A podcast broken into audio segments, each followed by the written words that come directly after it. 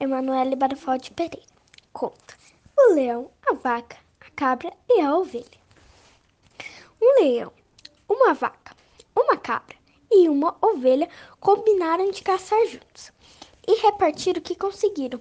Correndo pelo campo, encontraram um veado, que cercaram, derrubaram e conseguiram matar. Logo repartiram a carne em quatro partes.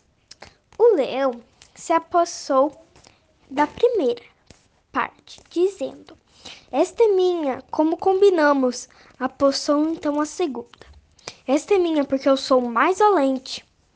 Então tomou a terceira parte: "Essa é minha também, porque eu sou o rei dos animais."